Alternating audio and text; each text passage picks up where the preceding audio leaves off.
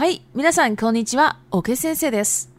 今日はリスナーさんのゆきさんに番組に来ていただきました。大陸の方なので、私も最初びっくりしましたが、今回は壁越え、つまり VPN を使って私のポッドキャストを聞いてくれているのです。今日はゆきさんにいろいろ大陸での日本語の勉強の話をいろいろ聞きたいと思います。はい、ゆきさん、こんにちは。はい、沖田先生、皆さん、おはようございます。明けましておめでとはい、明けましておめでとうございます。まず、自己紹介をお願いします。う。山宮ゆきと申します。ゆきと呼んでください。出身は中国の山西省です。どうぞよろしくお願いいたします。はい、じゃあ次行きます。どうして日本語を勉強していますか？はい、実は私の子供の頃、日本の文化に深く影響を受けまして、卒業後は日本に働きたいと思います。だから私は日本語を勉強し続けます。はい、じゃあ3番。日本のものの中で何が一番好きですか？どうして？えーっと、日本の文化で一番大好きなもの、私にとっては漫画とアニメです。その理由は偶然じゃないけどね。運命だったら、うん。いえ、絶対に運命なんです。はい。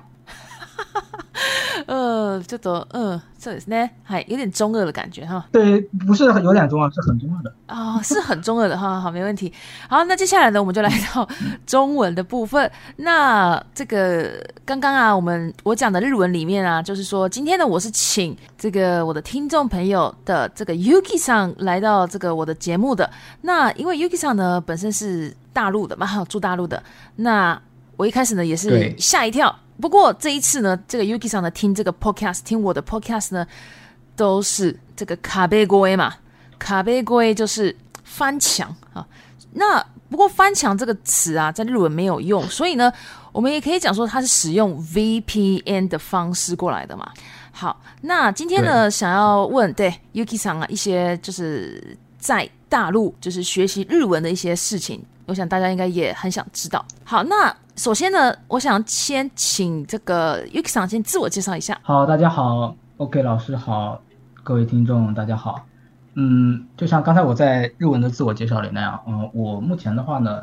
是给自己起了一个日文的昵称啊，叫、呃 Yamamiya Yuki。呃，就是我想先解释一下为什么会起这个 ID 啊，因为以前我在大陆上网的时候呢，呃，我的那个昵称其中有两个字嘛，就是包含一个字是山，就是 Yama，嗯然后雪是 Yuki，然后因为当时的情况是这样，嗯、我就在想说，那如果我要学习日语的话，我应该会要有一个比较日文一点的昵称吧。嗯。在当时的话呢，我可能喜欢看一些武侠类的小说嘛，因为在武侠类的小说里面，他们很多人就有那种很酷炫的名字，但是又会发现说那些酷炫的名字很多就是像复姓，嗯。就是比如说慕容啊、上官啊，嗯，哦，像这些名字就一听感觉哦，我觉得好来劲，我觉得哦就是他了。然后这个时候呢，然后我就想到了，嗯，我我也不知道是怎么想啊，就是嗯，大概就有一天突然可能给我来了一个灵感，说哦，我觉得宫山宫还不错，就亚麻米亚，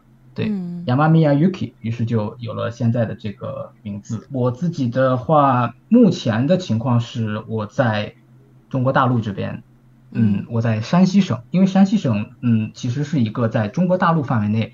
嗯，可能相对来说比较边缘的地区啊，呃，不像是我们，呃，可能比如说台湾的朋友，或者说呃海外的一些朋友们，一提到中国，他可能会想到说北京、上海，或者是一些、嗯可能很繁华的、很商业的都市，或者说是一些首都啊这样的概念。嗯。那么我自己的话，目前是这样的情况。嗯。嗯，但是其实归根结底的话呢，这次我觉得我非常非常开心，能和 OK 先生一起，我们嗯来做一期这样的互动的这种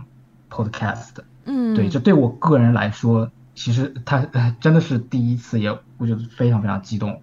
嗯嗯，能和非常非常优秀，而且做内容做的这么好的一位老师一起在一起能聊天，对这样的感觉，我觉得是非常非常好。OK OK，对，好，这个嗯 Yuki 桑呢，真的是嗯口才非常好，对啊，讲话很快，然后讯息量好多。对对对对对，跟大陆的朋友讲话都是这样的，所以觉得非常好，而且都都不会说错话，很厉害哦，都不会说错字啊什么的，好厉害。其实其实没有了，老师，嗯嗯，谢谢老师先这样会评了我，但是呢，其实我必须要说一下的话，嗯，我这个地方我必须要说一下，嗯，怎么说呢？呃，我觉得，嗯，主要原因是因为，嗯呃，我要在第一次上。节目，然后我们去一起来录 podcast 的时候，我要去做一些准备。对，嗯，同时的话呢，嗯，因为我毕竟，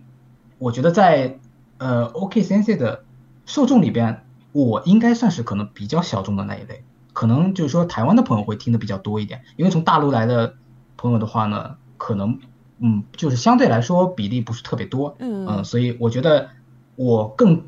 我我觉得我应该更加就是说去。呃，一步一个脚印的去告诉大家，对我是谁。然后这样的话呢，其实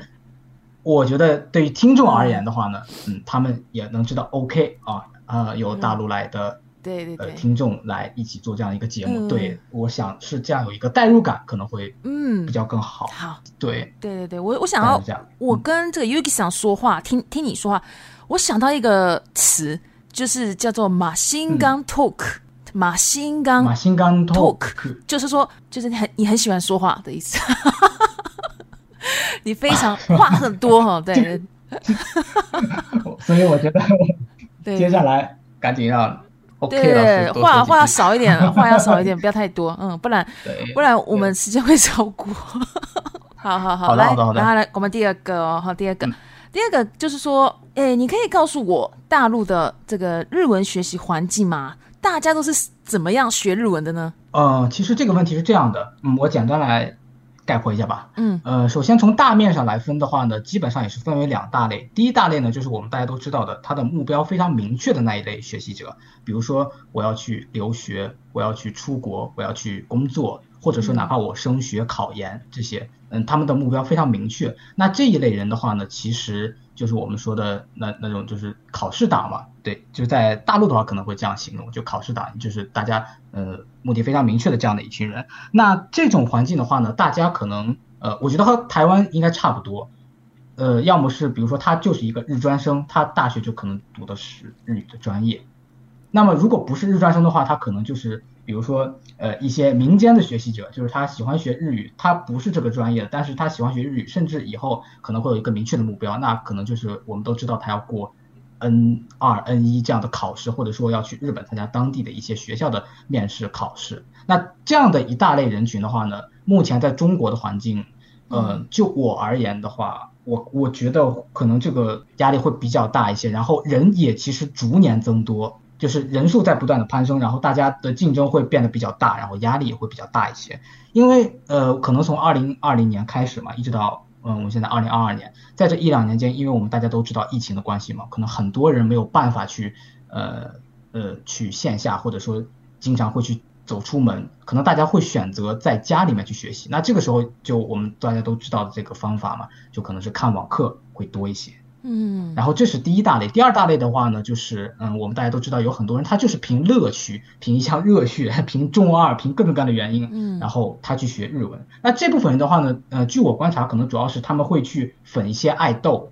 ，idol 啊，然后去 follow 这些爱豆，他们比如说他们的一些综艺节目啊，一些很搞笑的一些综艺节目，或者说是一些比如说他们喜欢的声优。嗯，最近又配了哪一部新番，然后去追番，对，大概是这样的一群人，嗯，组成了一个可能呃氛围没有像之前那一类群体那么的高压和焦虑，大家可能比较轻松啊，可能几个朋友一起在呃去分享我今天看了什么剧，然后今天二零二二年一月有哪些新番，嗯，哦，会大概是这样的一种感觉。然后这类群体的话呢，其实在目前的呃大陆这边的话呢，呃还是比较平稳的，大家可能相互之间比较融洽。但是呢，可能从整个大陆目前的环境来说，可能 呃就是学习日语这边的生态还算是就是大众里的小众，对，大概是这样。这就是目前大概就是大陆这边的日文学习环境。OK，所以大家网课还是蛮多的嘛，是吗？对，网课嗯特别多，其实线下嗯也、也比较多嘛，因为他有些老师，呃，他名气可能会很大，然后他会开一些网课班，也会开一些面授班。嗯，但是面授班的话，它可能的门槛就高一些，因为可能对城市或者说对于收费各方面，它都会有一些自己和网课不一样的考量和对比。嗯，但是因为疫情嘛，可能大家都是自己在家，对这种感觉会比较多一些。好，嗯没问题。好，那我们到第三个。嗯我记得上次你说你想问老师问题的时候，周遭的人都说老师说的话怎么可以怀疑，对吧？你觉得对一件事情产生疑惑的时候，你自己要开始找寻答案，这样的行为有让你得到什么吗？嗯，其实这个问题，呃，我这样去解释吧。首先的话呢，确实存在有老师说的这个，嗯，因为之前交流会提到一个问题，就是说，嗯，可能我去提出一个质疑，但是大多数人会觉得说，我、我不应该这样质疑，尤其是在我学习日文具体的一些学习方法的时候，这可能后面老师也会提到啊，我这个我就先不去细说。但是我要说的是，可能目前对我来讲，我作为一个，呃，相当于是自由学习者，我更看重的是我自己有没有适合自己的方法，因为可能说学习对我来讲，它一定是无论它有多难，无论我们今天是学日语，或者是我们去学计算机，或者是我们甚至去学一些其他的呃杂七杂八的事情，它都必然是生活的一部分。那生活的节奏感对我来讲其实非常的重要，因为可能大家呃有很高密度学习的呃同学们或者是听众朋友们，也一定能 get 到，就是如果你生活当中节奏被打乱，就像你打游戏的时候，你的节奏乱的时候，你就会感觉很不顺畅。当你节奏很好的时候，你会变得可能心情会比较愉悦一些。那日文学习也是这样，我自己要去产生怀疑，并且一定要用自己的眼光去探索这个问题的答案，其实也是想让我在学习的道路上，我能更有节奏感，我能把控更多，呃，我不至于被呃就是哪里随便吹来一股风都能把我吹倒的那种感觉。我觉得这个不仅仅是日文学习，而是我们看待这个学习或者是自学，或或者是 whatever，无论是什么的呃一种事物，我们看待它的一种方式，是这样的思维方式让我觉得我需要去做这样的事情。好，那我们接下来嗯第四个问题，嗯你觉得我的频道怎么样？有什么想法吗？呃，频道的话，说到这个问题啊，呃，我想给 OK 先生和听到这里的所有的听众朋友们分享一个可能是大家会觉得比较小细节，但是嗯，其实我认为会比较重要的事情，呃，那就是我拿自己来说吧，因为我是在 Spotify 上第一次听到并且关注 OK 老师的我们 Spotify 这边的播客的节目，嗯。呃，但是呢，我又突然发现一件事情，那天我用我的 iPad 在听 OK 老师的这个时间线的时候，我惊讶的发现了一件事情，那就是在我们播客这个界面点进去之后，它多了一个功能叫做评分。对，然后点击这个评分的话呢，就是零分到五分，就是可以，我们可以根据自己的一个判断，然后去打这个分数。然后这个分数的话呢，其实 我还是有必要小窃喜一下，因为我是第一个给 OK 老师打分，然后达到五分的人。对我觉得这点哦，我心里有一丝小小的窃喜啊。然后我想说，这个评分的意思是什么呢？就是它真的会很影响，嗯，OK 老师的内容反映到我们整个的这个播客的生态里，它被推荐到的这个次数和频率，其实我觉得相当重要，因为可能很多日语的学习者正在头疼和烦恼的，就是因为没有找到可能像 OK 老师的节目这样高质量，而且很垂直度非常非常高的内容，优质的内容输出者。嗯啊，那可能我们每一个人如果多打一些五星就是好评的话，可能会增加我们的节目被推流到更多呃我们还没有成为我们听众的人的视线里的这样的机会。所以在这种情况下，我真的会觉得说，就像老师问到的问题，就是频道怎么样？那我的回答就是很干脆、很简单粗暴，就是我用我的评分来直接回答这个问题。对，然后这是嗯我目前的一个结论。然后呢，其实我也希望说，嗯，如果大家能喜欢 OK 老师的节目，并且希望这个节目被更多的人知道，然后让我们的节目越做越好的话呢，呃，也可以去点击一下五星好评来支持一下。嗯 OK，OK，好大好，概就是这样。对，大家要打五星哦，要记得哦。好，好，那一定要打的，哎，一定定要对对打一下哈，打一下。那这个 Yuki 上哈，嗯因为来这边的听众朋友呢，我一定想要帮他解答他的对日文有些疑惑嘛。那今天的 Yuki 上呢，有好像是两个问题嘛，要问我，然后我想要帮 Yuki 上就是解答这个部分。那这个请 Yuki 上来讲一下好了，你有什么想法呢？嗯，你的问题是什么？其实我在学日文的时候，因为我是从大概去年的六月、七月开始学日语，然后到现在可能我断断续续已经学了大概有三到四个月，然后大概在我学到。一个月的时候，我就会突然产生一个疑惑，我说：“哎，我们现在所有的老师、所有的机构，可能所有的一些主流的一些课程都会在说，哦，我们这个课程是 N 五的课程，这个课是 N 三的，然后那个课又是 N 一的课程。但是我突然发现一件事情，就是说，好像迄今为止都没有任何一个老师或者任何一个网站的资料能给我准确的解释说，N 一和 N 五就是 N 一到 N 五的这个。”整个的位阶一共有五个等级，五个位阶，这五个等级它究竟是如何被划分出来的？这是我一直以来都非常困惑的问题。所以说，今天我上节目的话，我也是非常期待 OK 老师能针对这个问题解答一下我的疑惑，也或者是解答一下正在听节目的有相同问题的听众的疑惑。谢谢。OK，好，那关于这个 Yuki 上的问题哈，就是说 N one 到 N 五的标准到底是什么？那我这边先来简单讲一下，诶，不过在我讲之前呢，其实啊，我想就是学习者应该在台湾或者说在日本的话，应该不陌生，因为大家在书局啊都可以看到说 N 万文法、N 万单字、N 三单字、N 三文法，所以只要是 N 三的文法，全部是就在里面，然后 N 三的单字就就在这边，然后不会超过，也不会低于 N 三。基本上大家都应该是用书去判断。那在这边呢，我补充一些除了书上可以看到的内容。那像是我们先从 N 五讲好了，N 五的汉字数大概是三三百个，语汇一千五百个。那大概学到 N 五呢，大概需要花到三三百个小时到四百个小时。那在沟通上很多内容可能都不懂，所以呢会有一点压力。但在日本生活。也不能讲生活啦，就是说在日本活下去是没有关系的，是没有问题的，因为你会买东西，你可以吃东西，对对对，所以 N 五呢是可以在日本活下去的。好，我们讲 N 四，太好了，太好了。N 四的汉字数跟 N 五是一样的，三百个，语汇一千五百个，其实也是一样的。学习时间呢也是差不多三百到四百，因为 N 五到 N 四的差距其实文法而已。单字没有差太多，嗯，然后呢，呃，虽然不是全部都懂日文嘛，不不会全部都懂，但是在日常生活上和工作上一些很基本的沟通是可以的。N 四，那我们讲 N 三，OK，N 三呢是汉字，汉字数六百个，语汇三千个，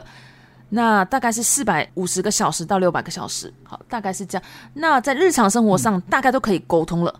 工作上也可以沟通。那我们来讲 N 二，汉字数是一千，语汇六千，学习的时间呢大概是六百个小时到八百个小时。然后 N 二的话呢，如果你今天想要上台报告，在口头上说什么，其实你都可以用你自己懂的语汇来拼凑了，说出自己的意见。就算你有不懂的词汇，你也可以用别的更简单的词汇来做更换，然后和别人沟通。哦，N one，汉字数两千个，语汇数。一万，那学习学习时间呢？大概是九百个小时到一千两百个小时。这个部分已经可以和日本人沟通，看得懂文章，因为你已经懂了那个架构。所以，如果你今天有不懂的日文，比如说单字、呃文法，你自己都可以去搜寻，自己找答案了。这个就是我给你的这个 N 万到 N 五的一个标准。好，这样可以吗？嗯，我我我听到就是老师呃回复我的这个的话呢，嗯。嗯，我觉得至少啊，嗯，它可以让，嗯，不仅包括可能是包括我在内吧，就是所有有这方面困惑的人，他起码有一个可能是比较理性的一个看法，就是可能我们用数字或者数据的话，我们提前做一个区分，这样也可能方便我们学习，比如说从易到难，一步一个阶梯，一步一个脚印。对，那那可能如果说没有这样分析的话。我们可能真的有些时候会无从下手，甚至可能会迷茫，甚至不不知道我们即将面对的，比如说是大概三百个小时的一个大概的，就是说平均的一个学习的时间量，或者说呃一千个单词或者两千个单词，我们如果是提前被告诉有这样准确的信息的话，可能也更能有利于安排我们自己的一个学习节奏和规划。嗯，对，所以我觉得特别的重要。嗯，是是是。好，那 OK 的话，我们来到第二个日文问题。你的日文问题是，嗯，其实这个问题也和上一个多少有一些关联啊。嗯，因为我刚才也提到了，就是说我们大概都是要从 N 五、N 四，然后一直到 N 一，那其实这就是一个阶梯化学习的过程。嗯所以我今天来到 Podcast 的话，我想问 OK 老师的一个另一个就是说，嗯，可能也是比较核心的问题吧，就是日文对于我们日文的学习者而言，或者说对于绝大多数我们大众层面上的日文学习者而言，有没有一些在学习上能够让我们真正感受到我们是在循序渐进学习的这么一种方式？对，所以这个我是一直很好奇。好，诶，这 Yuki 上的问题是日文学习循环渐进的一个方式嘛，对吧？对好对，那日我们不管是日文啦，什么语言都是嘛，听说读写就是四大领域。那这四大领域呢，其实这个先后顺序呢都已经决定好了，先听再说，或是先读再写，或是先读再听再说，好这样子。呃，反正我想讲的呢，就是正确的顺序呢，一定是先读。那先听再说呢，呃，你可能会有很多问题啊，很多错误，所以一定是先读再写。所以，大家的学习方式是很正确的。那在这边呢，如果是循环渐进的话，那我们就给就是比较实，嗯，比较实际的的这个建议好了。那一开始当然是最好是搭配这个适合自己的程度的日文教科书嘛，像是如果是从头开始的话，就初级一、初级二、初级三、初级四。那反正初级结，因为在台湾，因为我不知道大陆那边是怎么样哈，在在台湾跟日本啊，初级的课本就是、就是四本。那这四本结束之后呢，有些人会继续选择读中级日文。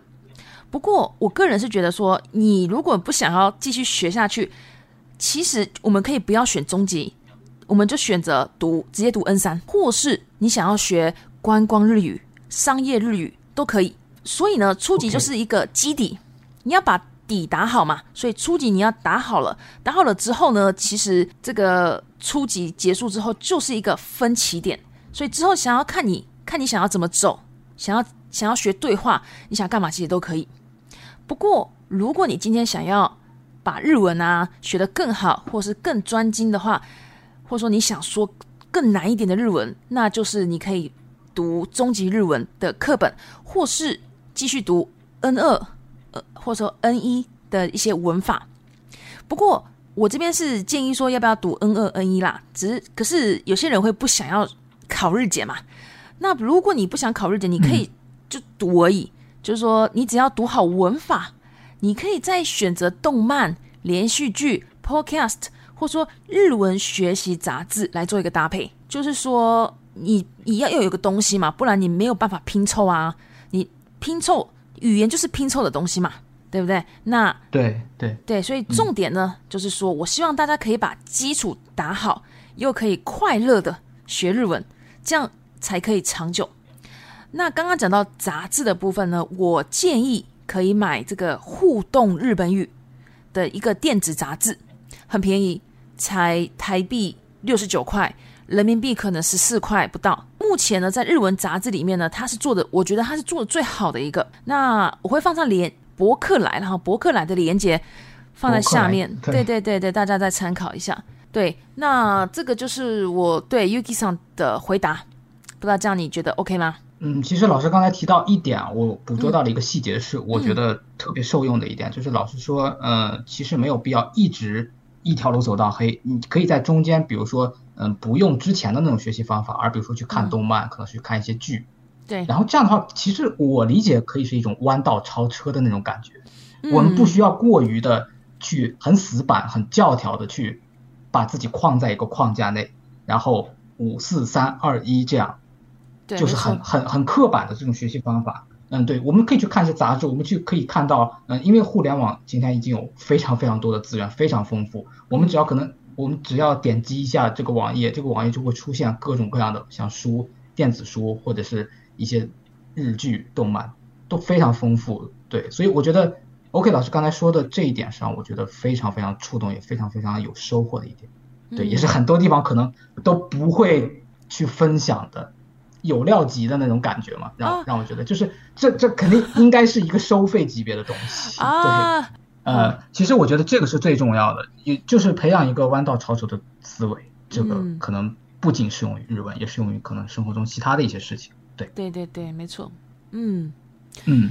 好，那今天的部分就到这边了。对，我觉得老师已经讲的非常全面了。嗯，好。那今天的部分我们就到这边。那因为今天是我们是聊这个部分嘛，所以没有任何的 repeat time。